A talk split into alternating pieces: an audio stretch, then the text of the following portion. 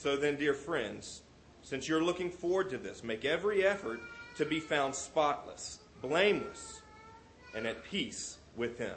Bear in mind that our Lord's patience means salvation. May God add and bless the reading of His Word. You may be seated.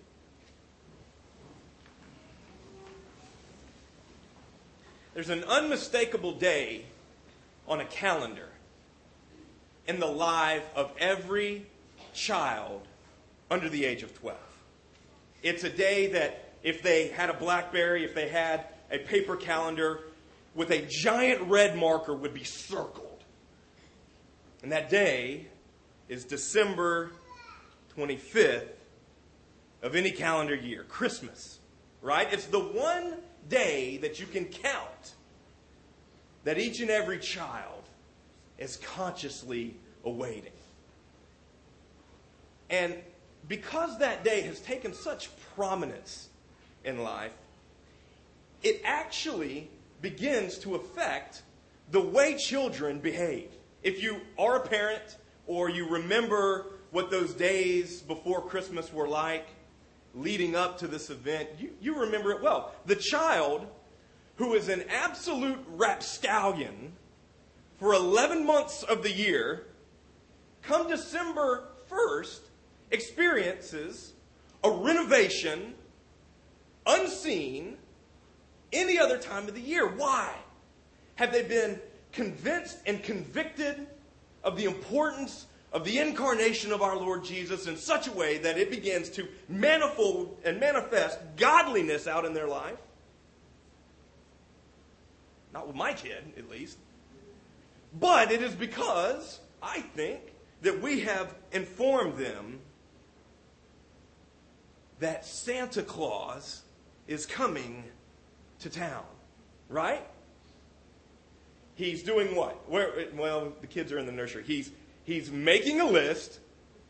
He's checking it twice because he's going to find out who's naughty and who's nice. And armed with this knowledge, our children determine that we have to begin to change our life if we want to awake that fateful morning and find what we have breathlessly awaited under the tree.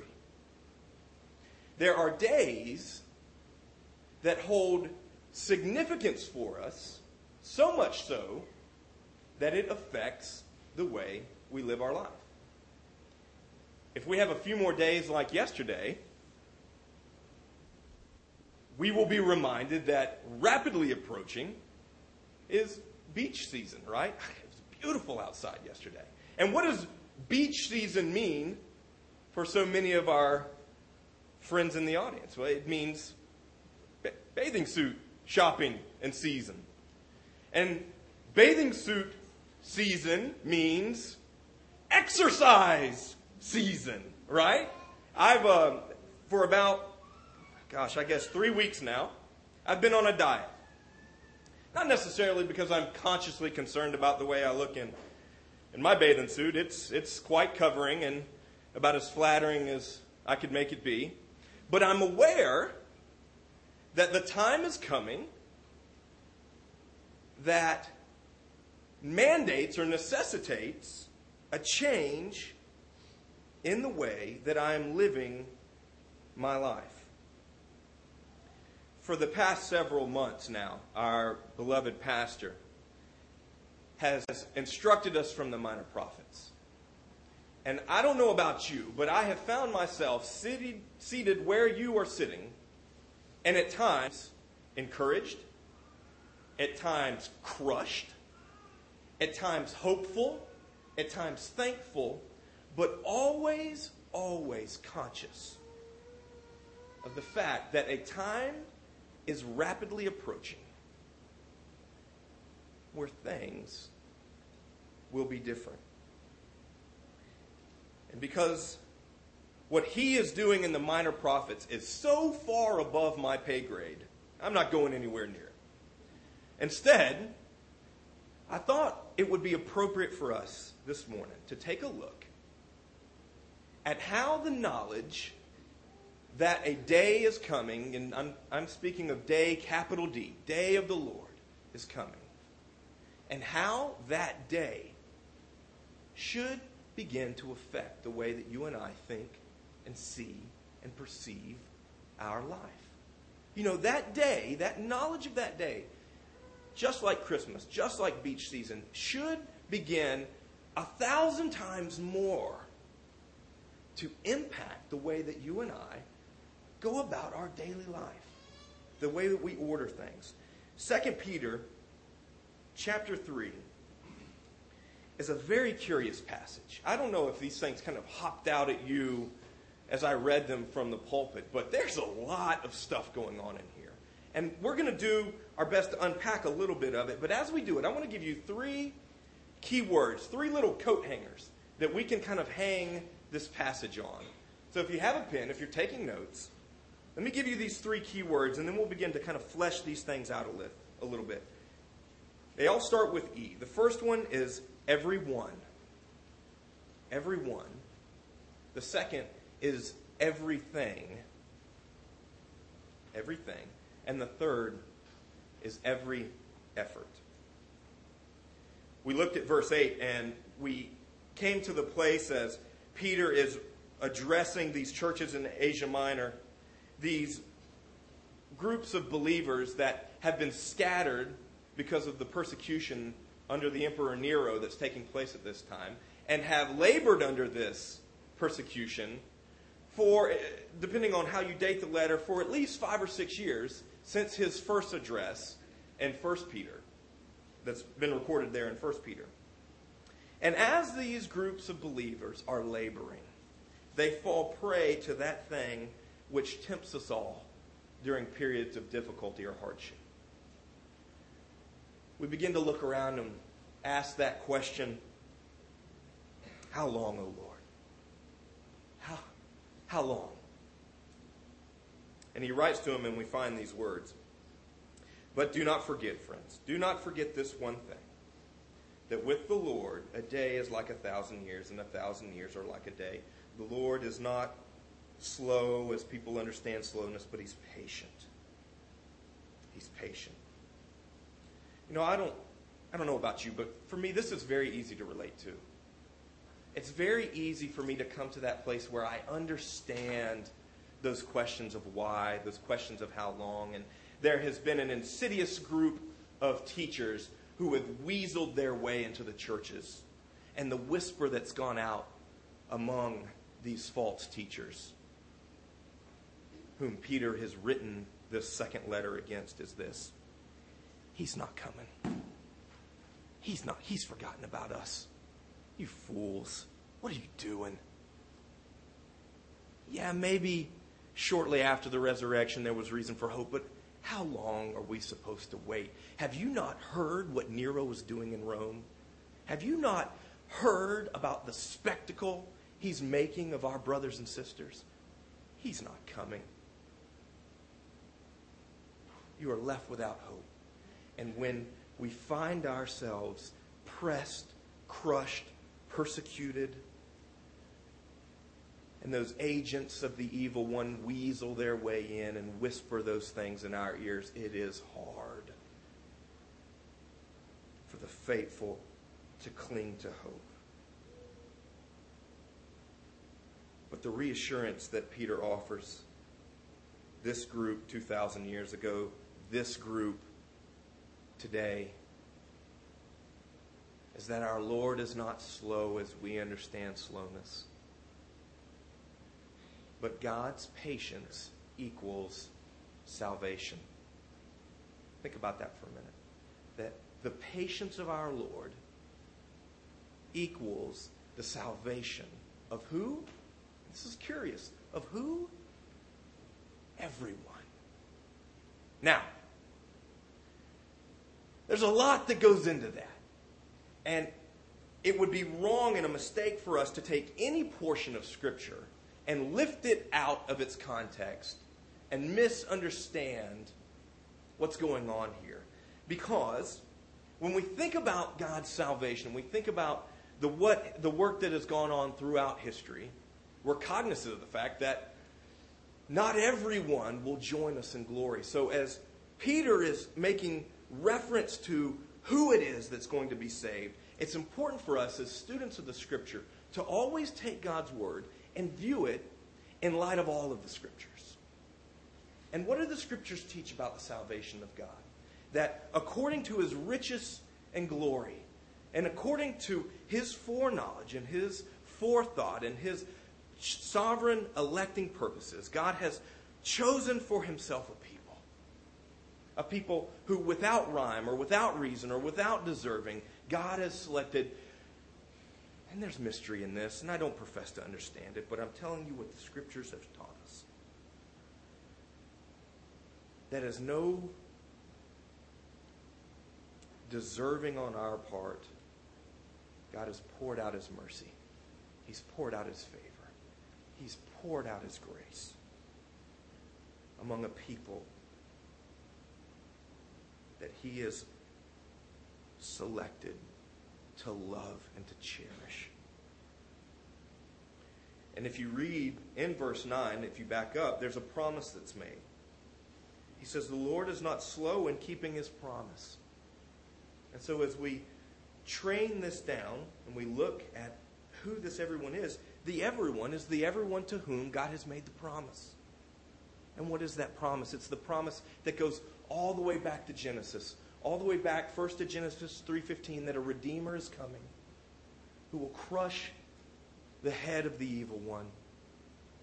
And from that promise moves forward into Genesis 12, into Genesis 15 and his covenant with Abram that I will be their God and these people will be my people and I will love them and bless them and by extension through the time uh, the tunnel of history to us here today whom God has poured out his love, poured out his mercy. And so, as we think about what it means to live in the light of this day that's coming, it begins with the knowledge that our God is not sitting back in his La-Z-Boy, twiddling his thumbs, waiting for the time which he has appointed that the Son will come and redeem those of us who continue to toil and labor here, but that he is working and waiting and drawing to salvation each and every person whom he has appointed. You know what that means? We're going to get into this a little bit fuller later, but let me just let you sneak peek ahead here. You know what that means? There's nobody left behind.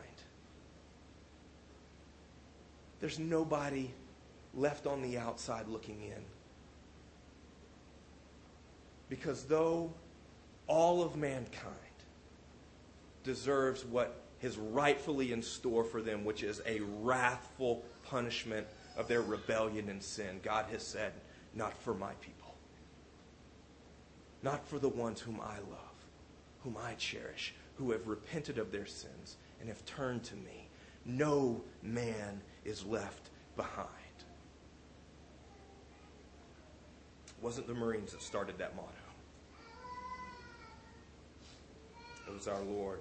It was our Savior. So, what does this mean?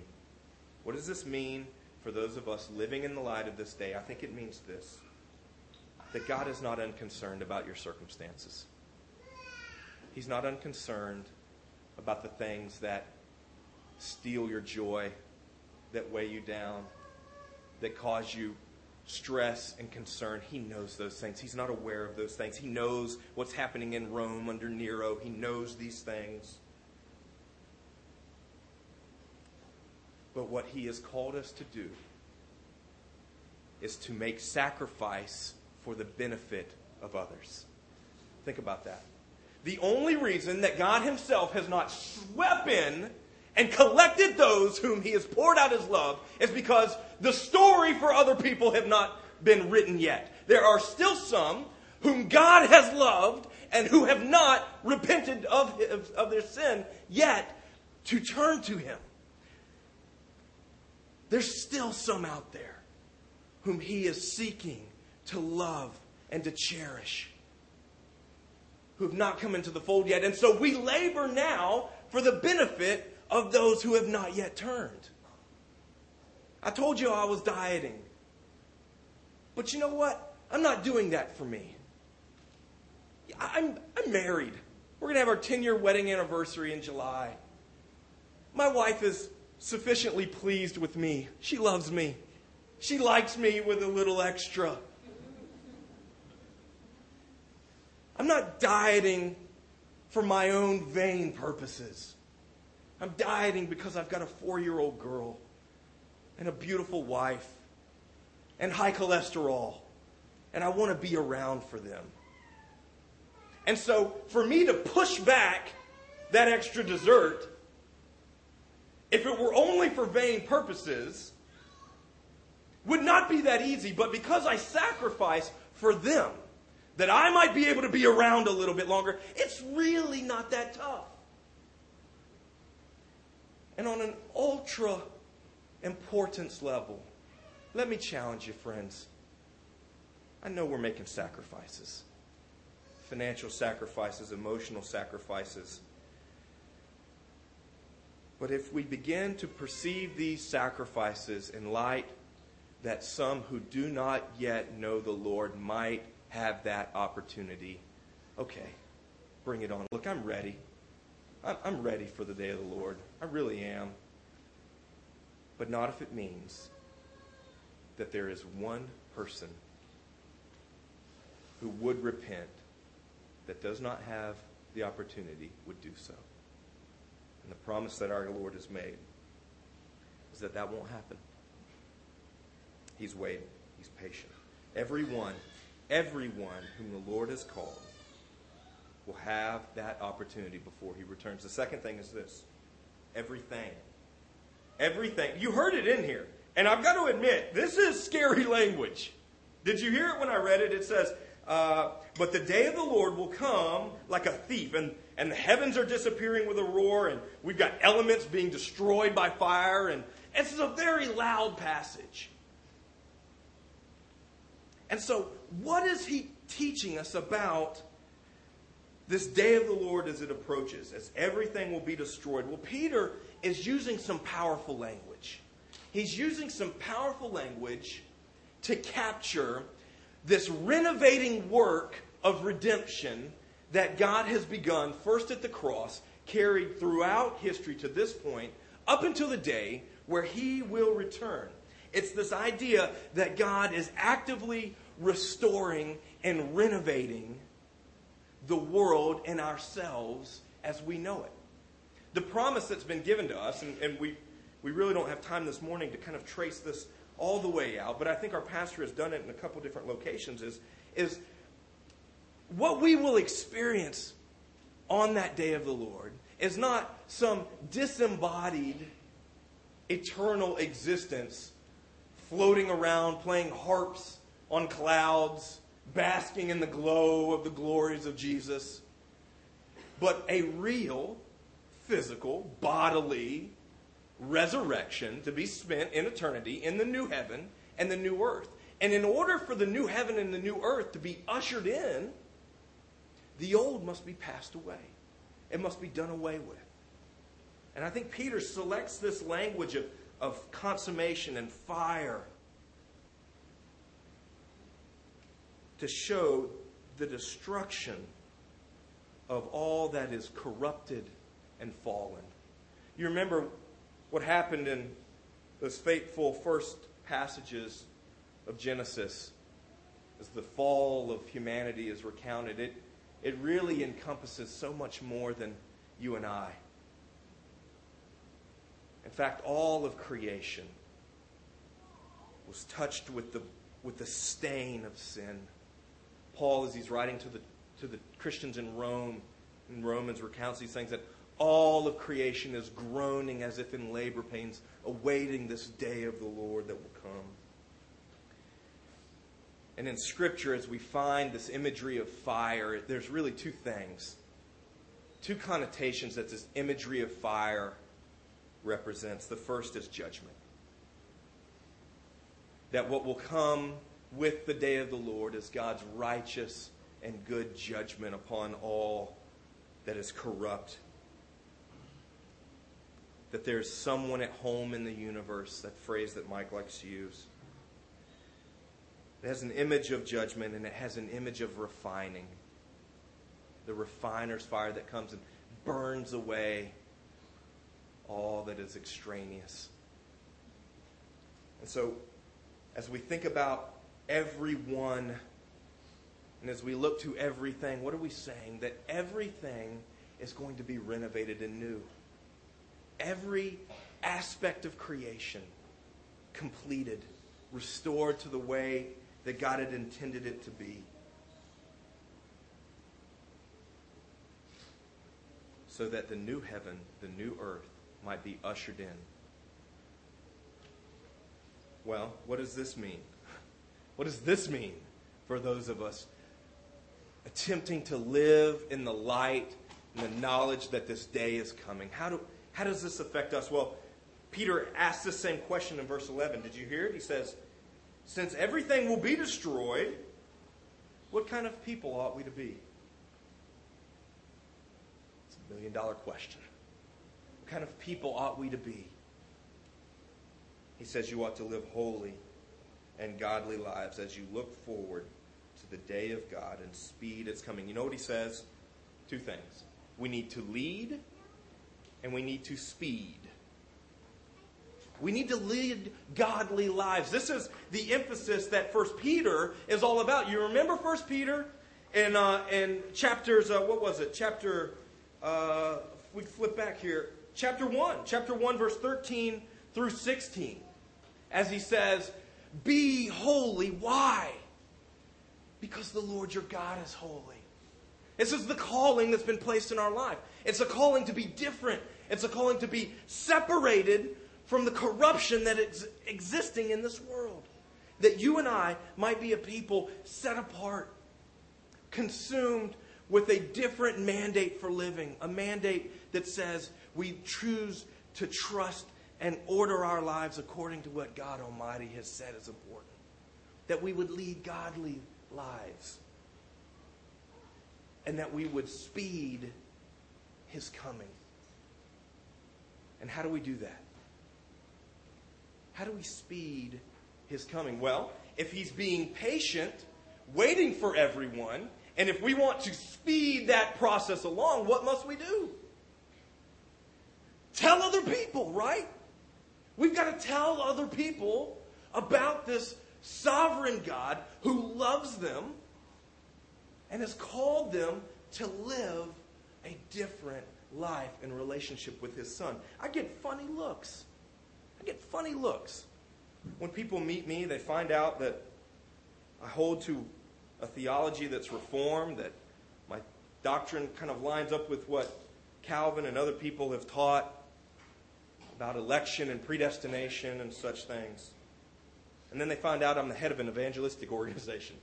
You know, they think, man, you got it easy. What do you just go to work and put your feet up and wait for the Lord to do his thing? I mean, you know, if, if he's going to sovereignly, ch- they don't understand. They don't understand. If we are to properly understand scriptures and understand what God has really called his church to be about and do, it's to speed his coming through evangelism. Because here's the mystery. Yes, God sovereignly elects and loves and calls and draws out those whom he has poured his love upon. The mystery of it all is that he said, and you're going to be a part of the process. You are going to be my instrument to sound this gospel. It is as if Rembrandt passed you the paintbrush and then grasped your hand as you began to work. What a mystery. What a sense of humor. that he would use you, use me, fallen, messed up, imperfect, to sound the good news. Friends, I labor like you. I wrestle like you. And I await the day of the Lord. But as I do, friends, we've got work to do. There are people in the cubicle next to you who may not know the Lord. There are people at your country club. There are people at your dinner table whom God has loved.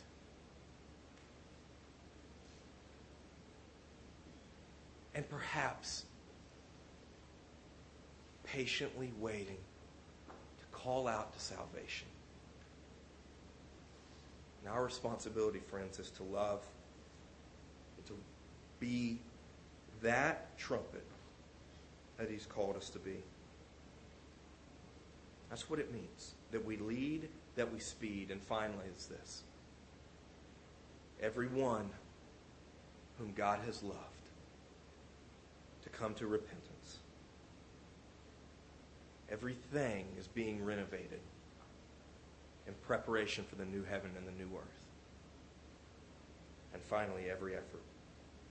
Verse 14 says, So then, dear friends, since you're looking forward to this, this new heaven, this new earth, make every effort to be found spotless, blameless, and at peace with Him. You know, spotless and blameless are Old Testament words. They're Old Testament words describing the sacrificial system.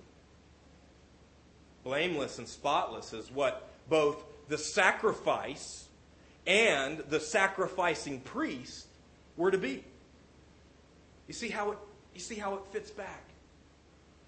That everyone who's being called out by us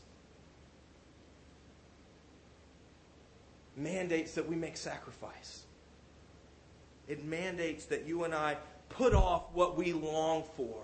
Like Paul himself said that, you know, I, I long to go be with Jesus, but it's better for me now to be here. That's, that's got to be our motto.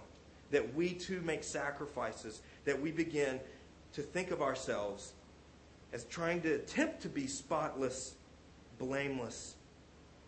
In contrast, in 2 Peter chapter 2, verse 13, you know what he says about those who are the false teachers, those whisperings that are going out among the church? You know what he calls them?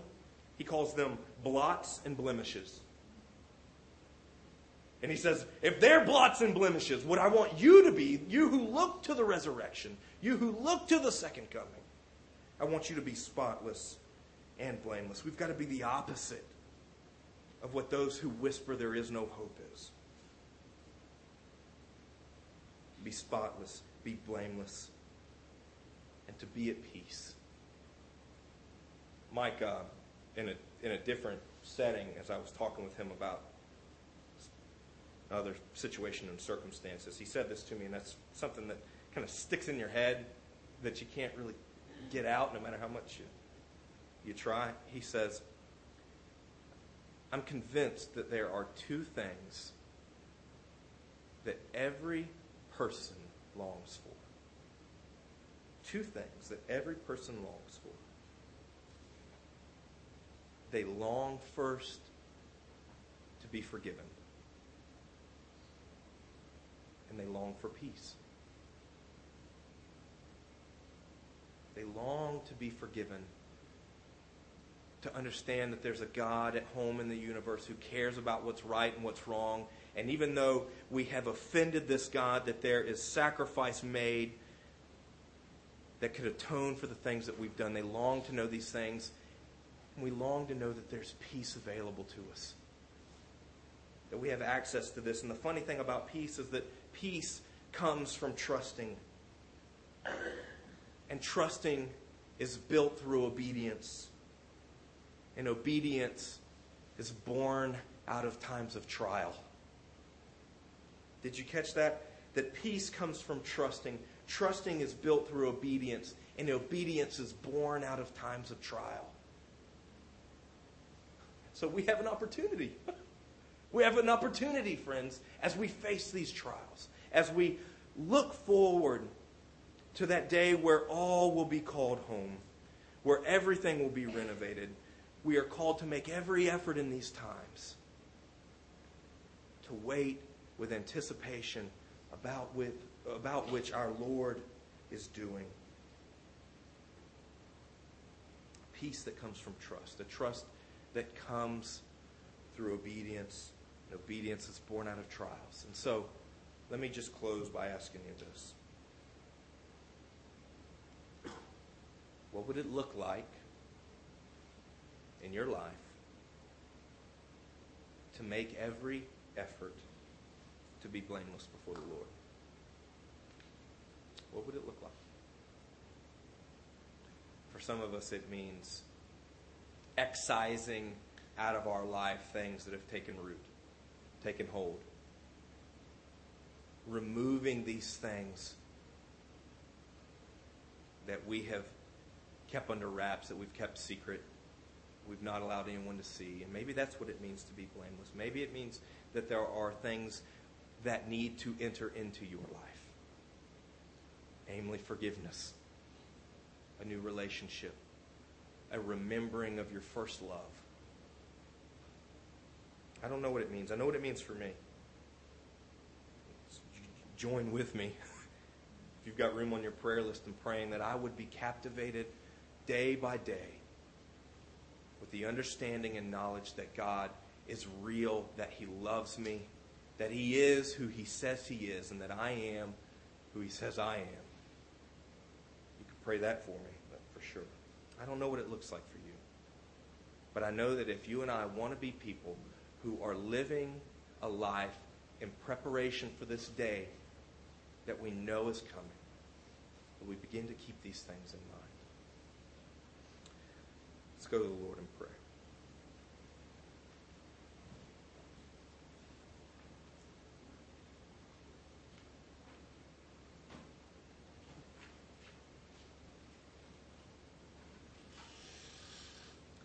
Father, it's hard for me not to want to come to you and shout sometimes. Where are you? What are you doing? Why am I here? This is too tough. And then I am reminded about how much you love me. I'm reminded about what you are doing in your world. That my sacrifice means salvation for those people who you are calling to yourself. Lord, help me to see these things with your eyes. Help me to remember that you are a God who loves who heals, who meets us where we are. Lord, I thank you for this renovating work that you're doing in our world. As you tear down the old so that it might be made new again.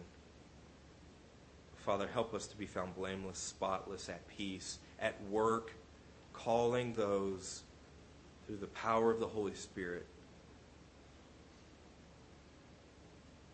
come to faith.